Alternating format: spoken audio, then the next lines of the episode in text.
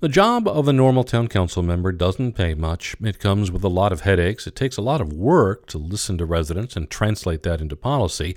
Yet nine people are running for election to three positions April 6th. The three that win will have to do their day jobs as well, and any council candidate has only a limited amount of energy and time to serve the public, and a lot of buckets to pour that time into constituent service, infrastructure, business development, race and diversity, affordable housing, budgets, and on and on and on. This story is about which bucket each candidate wants to fill with the most significant part of their energy. There are basically two groups of candidates those who want the town to actively shape the future, and those who say they think the town has done too much shaping. Steve Harsh is one of the latter. Harsh says he's critical of an activist mindset for any council member. Given bucket loads of money to uh, uh, outside business to come in and directly compete with other like businesses, for one thing, you know, millions of dollars uh, going out the window there.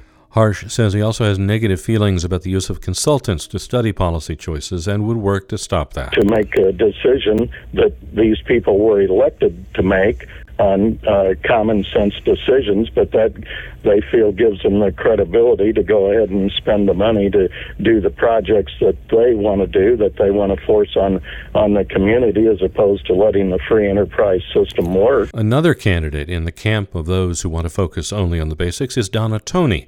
She says the council should reduce its attention on things she views can wait and pay attention just to service. You know, the elderly are really the taxpayers. We all pay taxes, but they've been putting in for years. And my thing is, their water needs to be straight. Okay?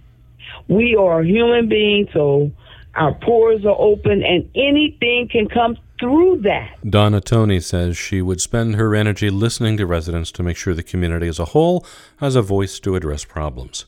Carl Sela says his biggest effort, if elected, would be analysis of what he thinks is appropriate for the town to do. I'm good at looking at okay, is this really needed? Is there a better way to handle it? What can be delayed? Uh, and so on. Sela is also in the government minimalist band of candidates who has questioned several council decisions over recent years, both big and small. So is David Paul Blumenshine, who helped lead a trip to the Washington, D.C. protest that became the insurrection at the Capitol. Blumenshine has not responded to WGLT contacts about his candidacy or the protest. The other set of candidates emphasizes tech development, growing the economy, and improving quality of life. Incumbent Normal Council member Scott Preston says it does take work to actively manage the future of the community and to keep it what he calls the best downstate community. For Preston, that means doing things that will keep a strong economy, good schools, amenities like the Constitution Trail, uptown, and parks. Making sure that uh, there is uh, making sure that you know we're doing everything reasonably that we can uh, to uh, to help you know provide safe and healthy uh, opportunities for the people of Normal um, and the businesses located here uh, to be able to operate their daily lives in a way in which they're comfortable. Preston says the town record of protecting taxpayer dollars is strong. That also sets him apart from the slate of government minimalist candidates. Preston says the recent double whammy of a train derailment and fire and an apartment fire on the same day is an example of the town doing what citizens cannot for another candidate, the biggest emphasis is constituent service. A.J. Zimmerman says he wants to take the temperature of the town on a frequent basis. I want to uh, listen to what they, what the town, that is the constituents, that is the residents and business owners have to say, and and address concerns to the extent those concerns are are um, appropriately presented and thorough discussion is had of, of various alternatives and, and routes to be taken to address those concerns. Zimmerman says he also emphasizes economic development. He says that means not just bringing in new businesses near Rivian or growing small business, but making sure small businesses have help during the pandemic. Brad Middle Brad McMillan says yes, infrastructure, social issues, and business development all need energy and work, but for him, the opportunity to be a council member is a chance to be an ambassador for the community. To be a part of a leadership team that helps attract um, new business uh, to the region, you know, working with the Economic Development Council and the Chamber.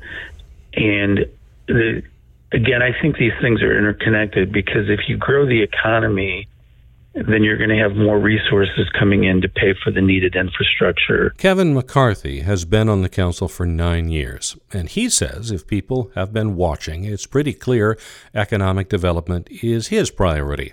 McCarthy says auto industry changes and town efforts to bring in Rivian have paid off in a robust realty market and increasing manufacturing employment. Our housing starts are up.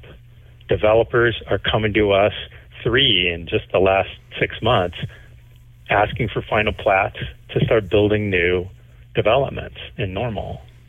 This is all really important stuff for me, for the the uh, resiliency and vitality of our future, that is where it is. McCarthy says economic development means stimulating not just the jobs of today, but the jobs of the future. He says if voters return him to the council, he wants to work on smarter infrastructure. That requires front end investment, McCarthy says, on things like community wide 5G access point design standards, so companies find both Bloomington and Normal predictable. He says the town will also have to decide on the next generation of intelligent traffic light signaling upgrades on state routes.